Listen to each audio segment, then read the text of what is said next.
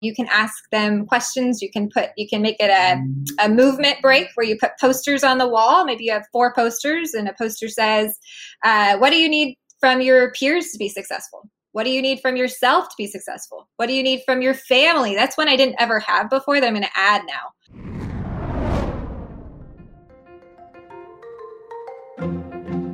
Our topic today is connecting students and building classroom community to accelerate learning. And we will be joined again with our special guest, Danielle Reyes. Tech Talk for Teachers is brought to you by avid.org. Avid believes every student needs a community of support to learn and thrive.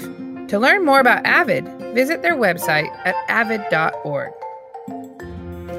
Welcome to Tech Talk for Teachers, the podcast where teachers discuss how technology and teaching best practices can positively transform education to create equitable classrooms for future ready learners. I'm Rena Clark. I'm Paul Beckermann. And I'm Winston Benjamin. We are educators. And we're here to share actionable teaching strategies you can implement into your classroom. Our quote today comes from John Lewis.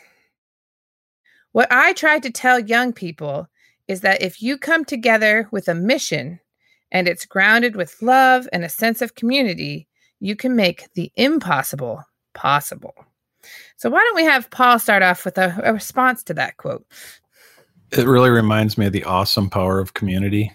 It can it can make what seems impossible possible just because of that community. It also reminds me of a quote we've used on the show in the past that learning happens at the speed of trust and really in fact almost everything happens at the speed of trust. When we trust the people around us we feel empowered and we take risks which really is what growth and, and learning needs. Um, we it's that forward movement. Um, we have to feel like it's okay to put ourselves out there to risk failure. If we have a supportive community around us we're much more apt to do that. It's kind of like I used to tell my swimmers when I coached, said, you need to be more excited by the chance of success than you are afraid of the chance of failure. Ooh, like kind of reminds me of was it Pam used to say you need to slow down to go faster. Mm-hmm. yep. What about you, Winston? The thing that sticks out for me is the word mission. And like, I get it, communities can get together, we can all, but if there's not a purpose to the action, right, there's, it's useless. And I, and I also think that young people's mission are a little different than adults. So how do we as adults allow them the space to be possible? Because what we have known is always impossible. So how do we get out of students' ways to allow them to build those new communities to be able to push for a future, right? Because um, we need to sometimes get out of the way as adults. You know, when you were saying that, when you talked about impossible or and, and the mission, it reminds me of another quote, and I can't remember who said it, but it was taking the word impossible and then breaking it into I'm possible. Mm-hmm. Mm-hmm. I love the idea of getting out of the way of our students. I was, mm-hmm. I was mm-hmm. trying to think, is it, oh, I can't remember. It's like a single rubric where you have rubrics for students, but you only actually fill in kind of the middle, and students get to decide what a four looks like, or they get to decide what a one looks like. Because when we don't put a cap on the top end, it's amazing. I've seen students do things that I don't think they would do if they're like, oh, I can just get a four by doing this and this and this on this rubric. But when we don't have that cap on the rubric, it, they usually go beyond and do more. So I love that idea of getting just getting out of their way.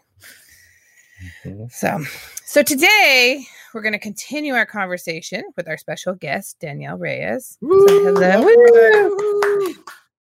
Thanks for having me back. For those of you just joining us, just a quick reminder Danielle is an eighth grade language arts social studies and avid elective teacher from California. And last week we talked about leveraging what we have learned to reimagine education moving forward. But this week we're going to be discussing how to connect students this school year and really build classroom community, relational capacity, and do that in order to accelerate learning. So, I believe that the term or idea of building relationships has come up in every single episode of Tech Talk for Teachers. Um, I can't think of one it hasn't. Um, and numerous times in our one thing or big takeaway at the end of the show, it's come up. So, making connections and building community are all about relationships. And today we're going to spend some time really digging deeper and really thinking about some different strategies that we can use this school year. And I think we're going to talk about strategies both with students and staff. So, once again, welcome, Danielle. I'm excited to learn from you today. Thank you for being here again. yeah.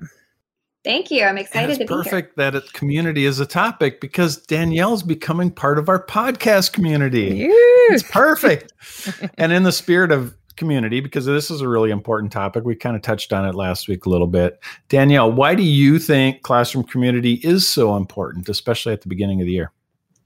Beginning of this year, I was I was talking to a colleague who teaches seventh grade. She said, "You know, Danielle, some of my seventh graders this year have never been on a middle school hmm. campus." They left fifth grade in March and have been learning online ever since. And I had to stop and like actually think about that because developmentally, our students, if whether you're K, 12, that is such a significant period of mm-hmm. time. Yeah, it is.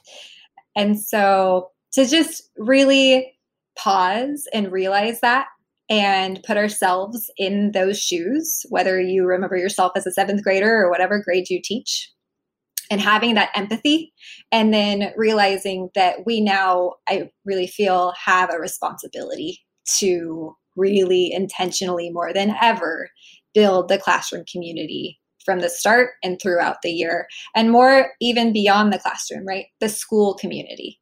So that students are excited, they feel safe, they feel brave, and they want to come there every day because they know their teachers and their classmates are there to help support, guide, and learn mm-hmm. with them.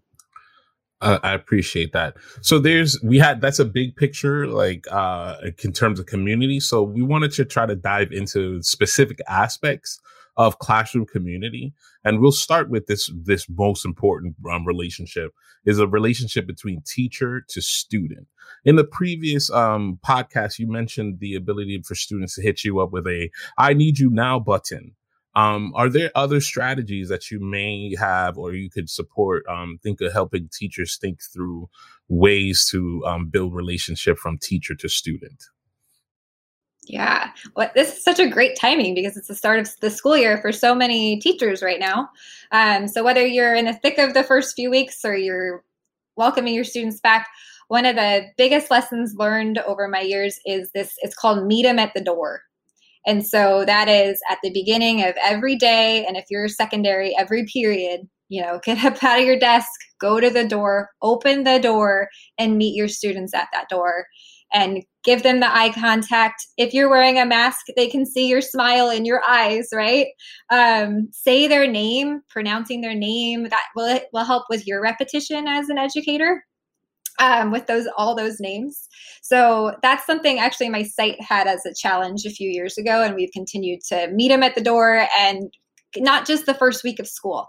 Uh, I know educators are really busy and you want to get the attendance, but a great strategy is to have something for them to do, like a first five as they walk in that's projected. So that's a routine that's in place and it's a nice physical way for you to check in. And if you're virtual in the fall, one way is allow them into your Zoom or Teams and just say their name, right? Welcome, Winston. Welcome to class, Paul. Hi, Irina. I'm so glad you're here. That was a biggie this last school year. Yeah, there's a lot of power just in saying someone's name, acknowledging them. Like you matter. You're here, you matter. So I appreciate that. So then kind of thinking there that's a great strategy for kind of teacher to student. But what are some strategies you might have in that pocket of yours, that deep pocket for student to student? Because as you said, I know I have like a kid who kind of shies away from other kids, but he was not in a classroom with other students engaging in that face to face context the whole year. So, how can we support that student to student? Yeah, there's uh, something I learned through one of the AVID trainings I went to. It's the stages of relational capacity. So there's uh, safe shaping to stage two is controlled chaos. Stage three is scope and sovereignty, and stage four is group actualization. And so the idea is from one stage all the way to the fourth, it goes from low risk, high comfort activities, right, to lower lower comfort and higher risk. But we have to be mindful of what activities we do the first day and week of school versus what we're ready to do month three or four, right? And because everybody's comfort level is different, we've got our extroverts or introverts. But the last thing we want to do is make a student feel like we're putting them on the spot, you know, at the first the first weeks of school, uh, because the goal is to build that empathy and the trust and the support. And we call it the AVID family, right? The AVID elective class. But whether you teach the AVID elective or not, the goal is for our classroom to feel like that family away from home. Um, so one one tip is to give your students buy-in in like a classroom contract, right? So instead of they walk in and I've got my rules posted and I tell them what the rules are, give them the opportunity to collaborate and create those together. And so you can ask them questions. You can put, you can make it a, a movement break where you put posters on the wall. Maybe you have four posters and a poster says, uh, What do you need from your peers to be successful? What do you need from yourself to be successful? What do you need from your family? That's one I didn't ever have before that I'm going to add now. Like, what do you need from your family, right? They're a big support system. And then what do you need for a positive, effective community? And you have them get those stickies, Rena, like you were talking about last podcast, and they write them down and they post them up there. And, and then you can look at them and then come up with, you know, some themes. And then they've all done it together. And then they can even sign it. I'm a US history teacher so it actually becomes their constitution that they sign. We've done that, and I, you can do that digitally as well, so easily now with mm-hmm. teachers or students being able to comment on each other and place things in. It's a great strategy.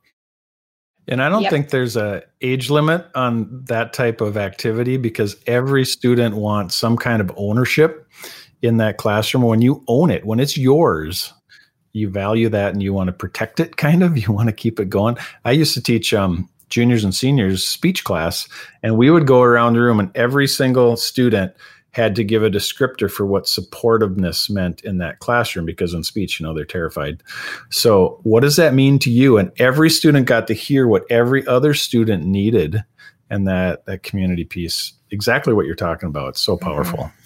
Mm-hmm. So there's another one that you kind of mentioned in your in your uh, answer there about family connections, and they get overlooked sometimes. You know, when we're thinking about building relationships and connections, but they can provide really a valuable support system for our students. Do you have any ideas or strategies for how teachers might connect to their families? Yeah, that's so important. I think I think com- communication right away is key, and allowing them to also be stakeholders in the classroom. So, we talked the last podcast about student surveys, and I think it's so essential to give parent surveys. And we have to be mindful of their access, some language barriers, so that's important. Um, you can start with a Google form and ask questions about, um, you know, just general questions. And then, what do you want your learner to gain from my classroom? What do they need socially? What do they need emotionally? Right?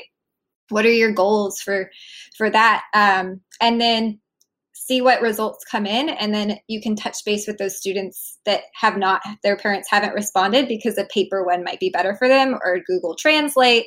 Um, so the survey for sure and then consistent communication. So whether it's a weekly email right through the lms let them know specifically where that communication is coming when to expect it.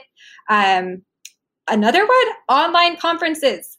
We had such success this year with online conferences because parents don't have to get away from work. They can actually have the conference at work, um, which has been amazing. Um, and then finally, just social media. If if you have student permissions. Um, posting on social media, you can hide their face, but then parents can even see what's going on in your classroom. Yeah, there's. I just think I love all those ideas, and I remember way back we had my brother on, and he was talking about something he was going to take from this this year was those interviews he did with families before school started. So he set it up 20 minute block. Granted, this is elementary. I know y'all have like 180, but we can those strategies, but he had just a 20 minute interview with student and family present before school year. and He said that was amazing. I know I used to, eh, we had opportunity to do in person. That's not something people can do or probably want to do at this point, but being able to very quickly, as you said, have conference provide that access can be so amazing for families and students and give you so much insight think about we only meet with families I know is like twice a year, and the insight I could get from 20 minutes, I'm like, that would have helped me so much. And, you know, I didn't get it from the paper I sent home or the interview, but that 20 minutes, as we said later on, can save you hundreds of minutes of time and it really helps students. So I love that idea. Um, I totally agree that providing access to parents are important. But one of the things that we really want to try to, as we continue to dig deeper, is connecting students to learning, right? How do you um, leverage their voice and autonomy to help support them learning, right? You've mentioned a lot about relationships. So, what are some of the strategies that you have in leveraging that relationship to increase student learning and engagement? Yeah, that's those learning outcomes. That's one of the big mm-hmm. goals, right? They go really hand in hand. So you said it, um, that voice. So we have that rhyming, the voice and choice, allowing, and this can be small. Sometimes I think educators can get scared because it is a you lose a little bit of control when you give the voice and choice. Starting small and just allowing them to know that they have a stake in the learning. It can be like pick two of these four questions. I still get a choice. Or tell me how much time you think this will take you. And they're thinking oh you ca- like you're you're really caring about me as an individual learner. It's not just a one size fits all. Um, or choose who you would like to work with or where. So that those are some small things we can graduate to. And then scaffolding up to you know some choice boards. But we don't want to throw I, I, say choice boards and I love choice boards. And I think you guys have talked about choice boards on here a lot before, but we don't want to just throw a choice board at a student. I think it's so important that we intentionally scaffold. So if we have, for example, tools on a choice board or a learning menu where students can choose, that we've intentionally um, adopted the tool and really scaffolded how to use that tool and built them up to getting to the choice you led into our transition with the tools, right? Part of it is about the toolkit. So it's time to ask, what's in your toolkit? Check it out. Check it out. Check it out. Check it out. What's in the toolkit? What what is in the toolkit? what's in the toolkit? Check it out right for our toolkit today um, we really want us to think about like are there examples that you can think of in how to create positive learning spaces um, danielle do you mind starting what are some of your tools for starting and creating positive learning spaces for students yeah uh, so you say space and what I've discovered over time is I can be in multiple spaces at one mm. time. Mm-hmm. The value of screencasts I think educators from around the globe are just going to continue using this. My favorite tool is Loom. It is Loom Pro is free for not only educators but students. So you can have unlimited video, trim, clip, all those things. Um, but my point is, is that by doing a screencast of myself, I can be in the classroom working with students live, and they can be either watching me or another screencast of someone else maybe that did it great and that's going to work out for that learning objective. And then i can have that individual time which is going to result in deeper relationships. And just a quick app smash um, Edpuzzle I have loved putting screencasts into Edpuzzle, which is a video tool that you can put questions throughout the video because number one, I can see that they watched my video. And then number two, I can check for understanding. So I might be talking for a minute and then I ask them just a quick question. And so that's been a favorite app smash there. Mm-hmm. I, I love all the screencast tools we use screencastify i've used loom. Um, another one it does screencasting but it does so much more is WeVideo. Um, it does there's a free version and then there, you know it's the the freemium there's the premium version.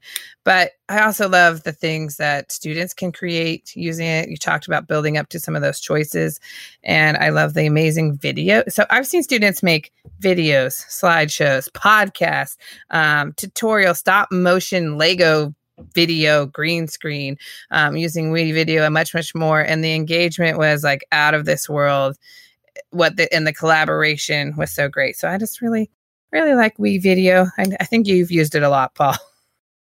WeVideo is awesome. Yeah I'm gonna I'm gonna take a little bit of a side turn here and throw it back to Danielle a little bit because I think one of the greatest tools we have out there are other teachers that we can connect with and we can get ideas from. And Danielle, I know you've been putting together a website that's got some really great things on it. Could you just tell us a little bit about that? Yeah, it's just been a goal of mine. I feel I can really impact more students than those beyond my four walls. As a staff developer, I've seen the aha moments that happen with teachers. So the website is called Tech empoweredteacher.com and i'm going to try to put some really meaningful resources out there and one that i have is called relationships before rigor. So it's 15 ways to build classroom community to celebrate students in person and online. These are things i do in my classroom every year and i wish i had had this these tools in my toolkit year one. Amazing. So. and we can be so good if we share our ideas like that. So really appreciate you uh, sharing what you've learned out there on your website. Thank you for doing that Mm-hmm. And we're going to transition into our one thing. It's time for that one thing. One thing. One thing. It's time for that one thing. It's that one thing. All right, Winston, you get to start today. Um, what is your one thing from our conversation today? I kind of think that I'm breaking the fifth and sixth wall. Um, maximize the use of technology. We can be in two places at once, people. I love that idea that we magic, record, right? Record our, right, record ourselves in one area and actually still have time to give ourselves to students in another area. So, um, maximizing our technology to support our um, work, I think that's a brilliant idea. And can I just put it out there? Because I'm going to say some people listening to this are like, "Oh, that's so much time and energy." But I'm telling you, if you if you do it, you become very efficient, and you actually give yourself more energy and time by doing it. It's like it's kind of like that thing, like when kids sleep more, they sleep better. I, it doesn't. It's like it doesn't it's, make it's sense. It's kind of like the teacher version of go slow to go fast, right? It's going to mm-hmm. take a little mm-hmm. time up front, but then you're going to zip by later because it's all done. Mm-hmm. Sorry, I just mm-hmm. want to throw that out because it's it, it, might be scary fun, but actually it's it's amazing and it can save you. Uh, Absolutely. So thanks for sharing that, Winston. Um, so many good points. I'm actually going to go back kind of to the beginning. This idea of the stages of this classroom community building. So starting with low risk and high comfort. So it's important that we start there and build up to those situations of high risk, low comfort, because you're not going to get to those really more intense, deep conversations with without building up that comfort first. Yeah, I was dwelling on that too. This the scaffolding idea, and it it works in in learning and it works in relationships it works in all of those different things. And if we do build the relationships it makes it easier to scaffold in some of the other areas because there's some trust there and students know that if something doesn't go right you've kind of got their back and, and you're there to support them. Well we danielle we want to give you a chance to throw your one thing in the ring too. What do you got today? First thing meet them at the door. Every period every day. Perfect. And we are so excited to be meeting you at our virtual door every day. Thank you so much for being on our podcast again. She's going to be back with us again next week. So hope everybody comes back. I do need to point out that one of the reasons we love Danielle so much is that she constantly brings a rayus of sunlight to our podcast. That's the best he could do, Danielle. that was good. That was good. Thanks for brightening up Let's our world. raise a glass to that. Ooh, there we go. All right, we'll see you, Danielle. We'll see you next week, and we hope everybody's back to join us. Thanks for listening to Tech Talk for Teachers. We invite you to visit us at avidopenaccess.org, where you can discover resources to support student agency, equity, and academic tenacity to create a classroom for future ready learners. We'll be back here next Wednesday for a fresh episode of Tech Talk for Teachers. And remember, go forth and be awesome. Thank you for all you do. You make a difference.